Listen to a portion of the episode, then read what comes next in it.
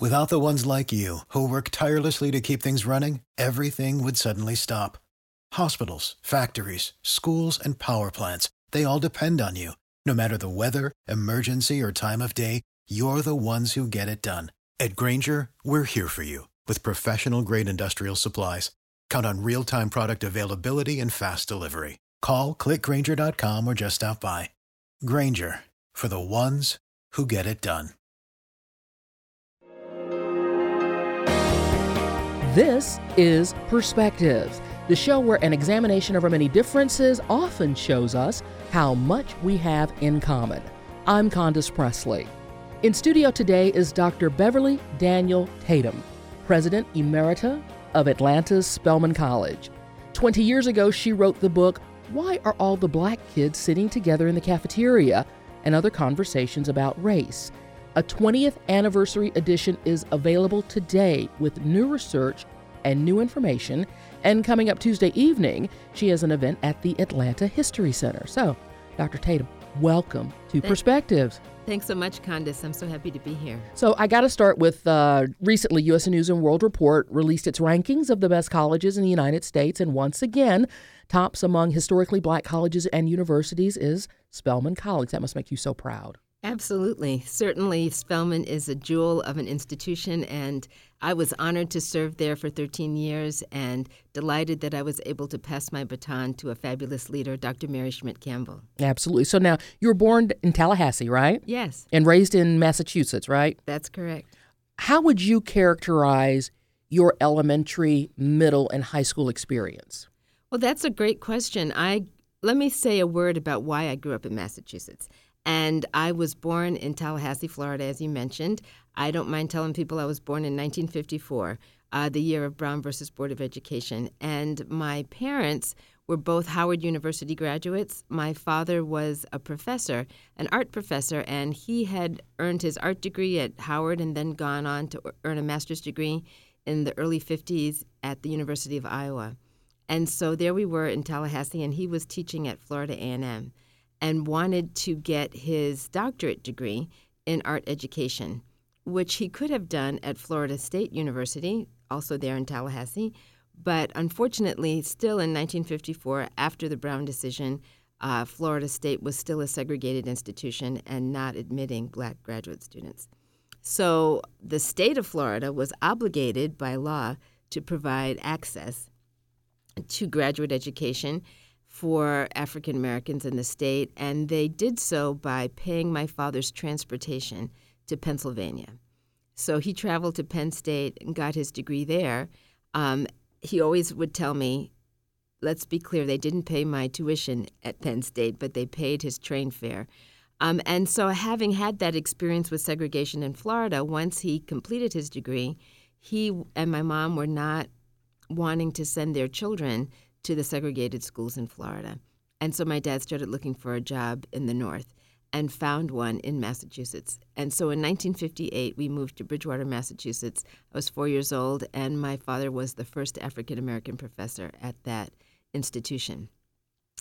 I um, so growing up there, I had two kinds of experiences. One was, you know, the ordinary small town growing up experience, though I was usually the only black child in my class. It was a mostly white community, very few black families.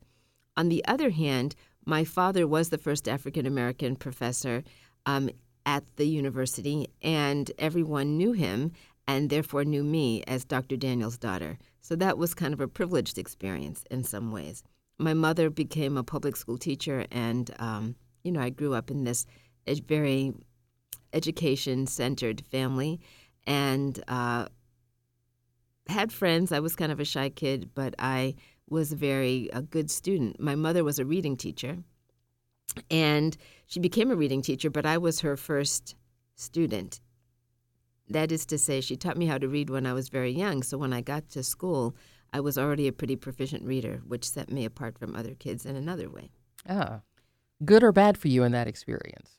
Well, I think it was good. I mean, I wasn't um, picked on or anything like that, but um, I, as a consequence of being a great reader in the first grade, I skipped a grade. So I went from first grade to third grade. and uh, which put me younger than everyone. So, you know, I went through my school years being a year to two years younger than everybody else, which didn't really bother me. You know, I think um, it might have aggravated some social awkwardnesses that I had when I was a teenager because I was younger than everybody else, couldn't get my driver's license until I was graduating from high school, all those kinds of things. But I describe my experience in Bridgewater as um, relatively benign. Oh.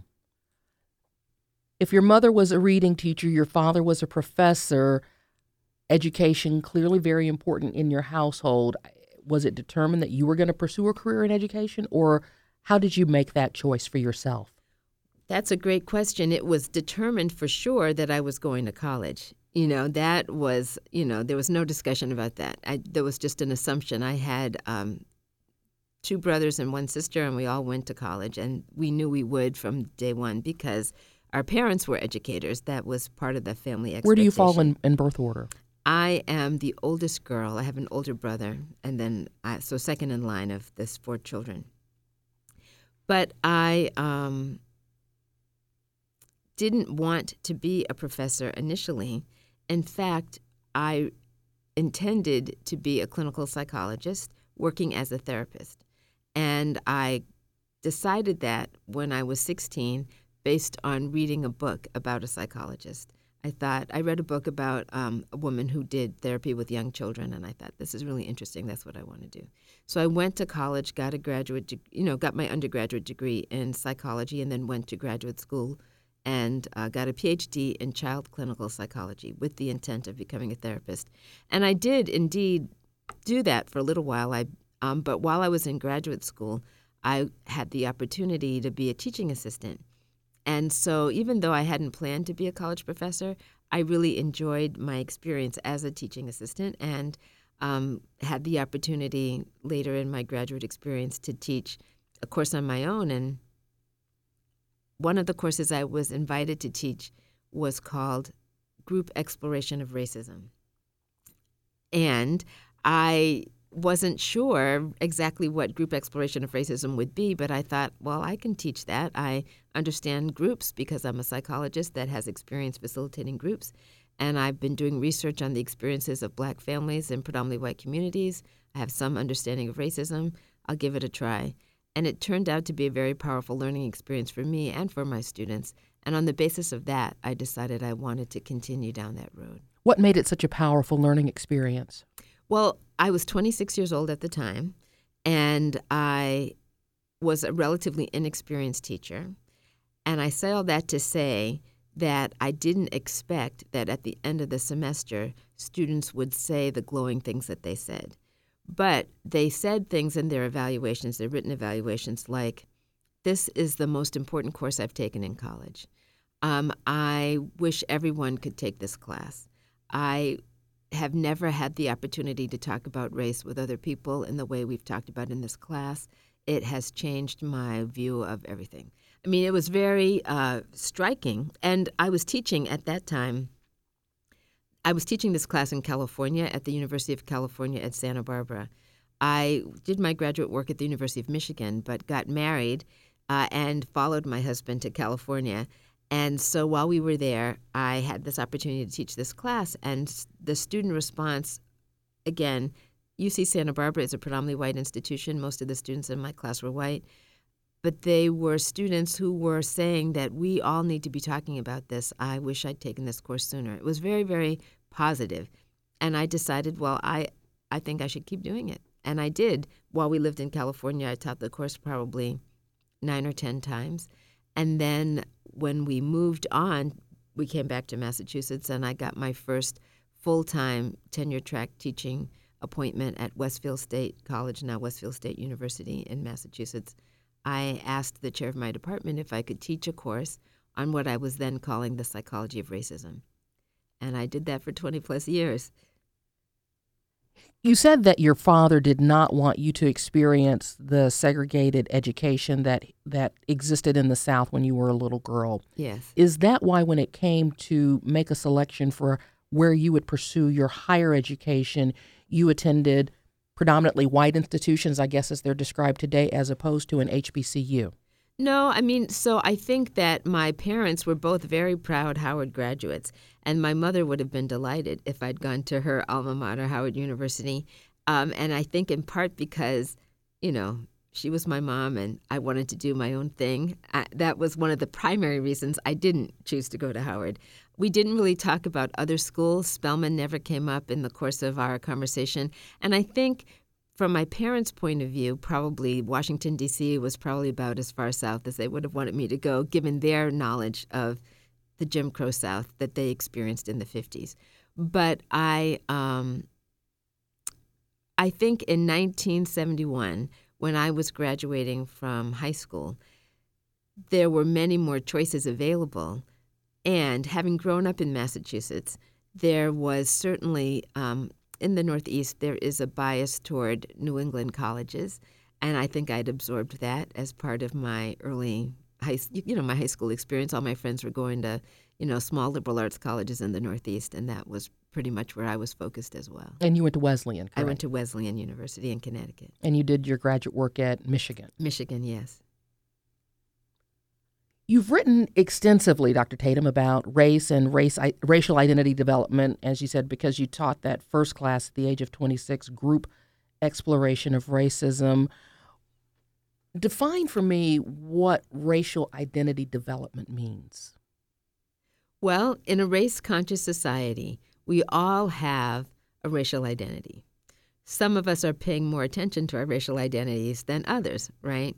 If you are a white person living in a mostly white community, going to mostly white schools, working in a mostly white setting, you are not likely to be thinking very much about your racial identity because other people are probably not bringing it to your attention.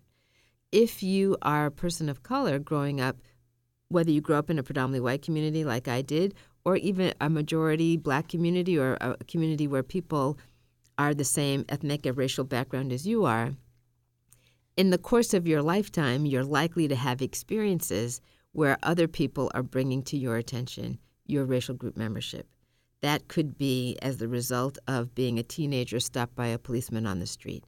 It could be the result of going to the mall and having the sense that people are following you around or treating you differently than perhaps the white teenagers you see in the mall. Um, it could be the result of experiences you had, or just watching television and, and feeling as though you're, you don't see yourself represented as often as others do. Certainly, today in 2017, there's more representation on television than there was in 1997 when I first wrote my book, or in the you know 60s and 70s when I was growing up. But everyone has a racial or ethnic identity again, in the context of a race conscious society. If we didn't pay attention to race as a society, we might not be talking about racial identity. But um, we do have a race conscious society, and people do pay attention and bring it to your attention as you're developing. And you have to start to think about how does this make sense to me? Even more so today. Your book, groundbreaking 20 years ago, as you said, as we started, features new research that easily could be ripped from today's headlines, correct? Absolutely.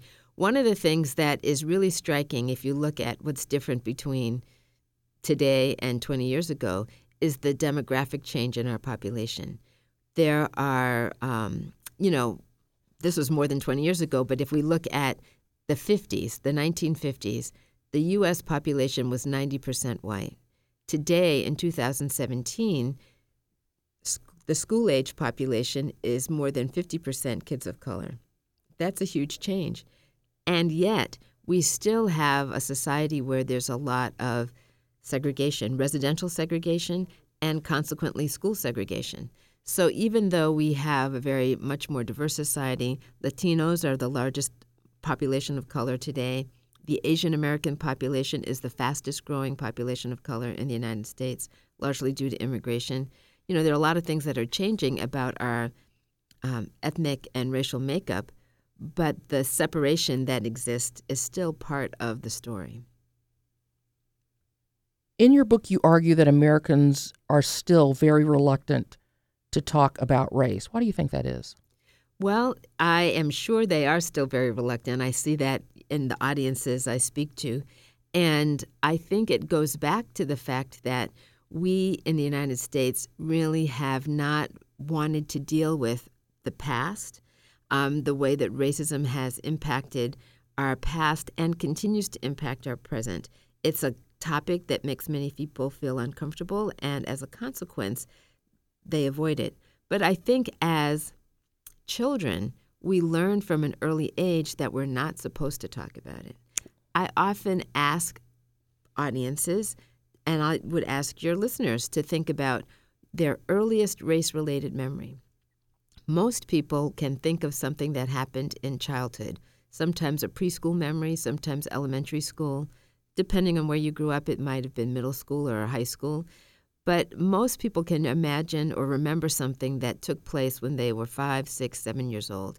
And then if you ask them how they felt about what happened, they'll usually tell you an uncomfortable emotion like anger or fear or confusion or sadness or embarrassment, something like that.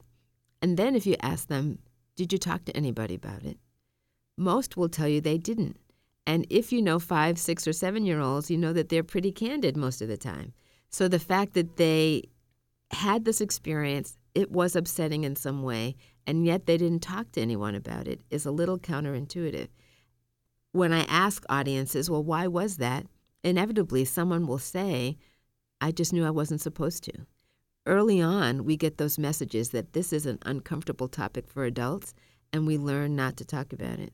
And if you fast forward to the age of 35 or 45 or 65, you know, that's a lot of years of learning. Don't talk about this. I'm sure you, like many Americans, saw the deadly protest in Charlottesville, Virginia, and the president's response to it. What was your reaction to those and subsequent events that we've seen since last year's election? Well, certainly the events in Charlottesville were horrible. You know, the, the deadly violence, horrible the um, reemergence and heightened visibility of neo Nazis and white supremacists is certainly not a positive thing. I mean, you know, it's very, very distressing to see that um, reemerging. The president's comments, I think, really reminded me about why leadership matters. Um, that there was an opportunity in his comments to really draw a circle that would make clear that we intend to be an inclusive society, that we intend to be a society where everyone feels affirmed and included, and those who don't want such a society should not be allowed to um, invoke fear in everyone else. And so I think it was a real missed opportunity. I think his comments were wrong, and I think he's doubled down on them, and he's still wrong. But I um, know that it matters. Leadership matters, and the words we use matter. And one of the things I often tell people who read my book that I, I say this in the book, and I talk to audiences about the fact that we all have the opportunity to exercise leadership. And so, even when we're disappointed by a particular leader, there's no reason why we shouldn't exercise our own leadership in trying to um, bring people together rather than set them apart. So, among circles of friends or coworkers or places where we know we've grown up thinking, I'm not supposed to have this type of conversation, but knowing that there might be someone in that environment who wants to show leadership and initiate a conversation about race in light of many of the headlines that we read. How would you structure that? How do you make that happen? Well, I think there's a great example right here in Atlanta, and it's called something called the Atlanta Friendship Initiative. I don't know if you've heard of it, but it, it was something started by um, a white man named Bill Nordmark and his uh, and he partnered with a black man named John Grant. Uh, Bill and John had known each other casually but not well, and Bill was concerned that there was not enough cross racial interaction, um, that there was a need to break down boundaries. And so he asked John if he would be willing to meet with him and talk about how the two of them could build their deepen their own relationship, become better friends, but also model that for other people. And I mention it because here it is right in Atlanta. Um, Bill and John then worked together to ask pairs of people who didn't necessarily know each other well, maybe didn't know each other at all, to meet regularly across lines of difference, across race, in some cases across religious, in some cases across gender too. And um, it's been quite remarkable to hear those people talking about the fact that they have really gotten to know their partner in a way that um, somebody they just got matched up with through this Atlanta Friendship Initiative in ways that have allowed them to talk to each other about this thorny topic of race and deepen their own understanding. And I think it's one example of, you know, a person with an idea decided, I want to do something. Very nice. People who aren't black or Hispanic or Asian tend to avoid the conversation, saying the sins of the father are not the sins of the child. How would you want today's white America to deal with what is often called America's original sin? I would want people to understand the fact that that original sin still lives with us in terms of the way our society is structured. For example, if we think about um, the differential treatment of veterans after World War II, you know, we often hear about the GI Bill and how that was so instrumental in building the middle class, giving those veterans opportunities for low interest housing loans and access to college and all of that. And many people will say, you know, my father, many white people will say, you know, my father didn't start with much. He worked hard. He was able to get that GI Bill. He did these things. He was able to accumulate and become successful as a business person or whatever. And no one wants to take away the effort that was represented in that story. But if we know our history, what we will know is that a very small fraction of black GIs had were able to access those benefits. And you might say, well, why is that? a lot of it had to do with housing segregation.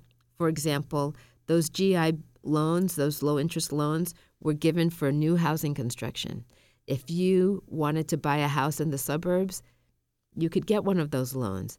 But if you're a black person wanting to buy a house in the suburbs, some of which had uh, racial covenants preventing you from buying a house, then you couldn't get one of those loans. It was much harder to get a loan for a house in an older neighborhood, particularly if it was already largely populated by people of color.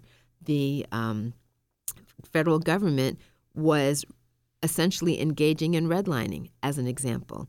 Now, what does that have to do with life today? Well, if you weren't able to buy a house in a place that the value appreciated, then you don't have access to a home equity loan to help send your kid to college.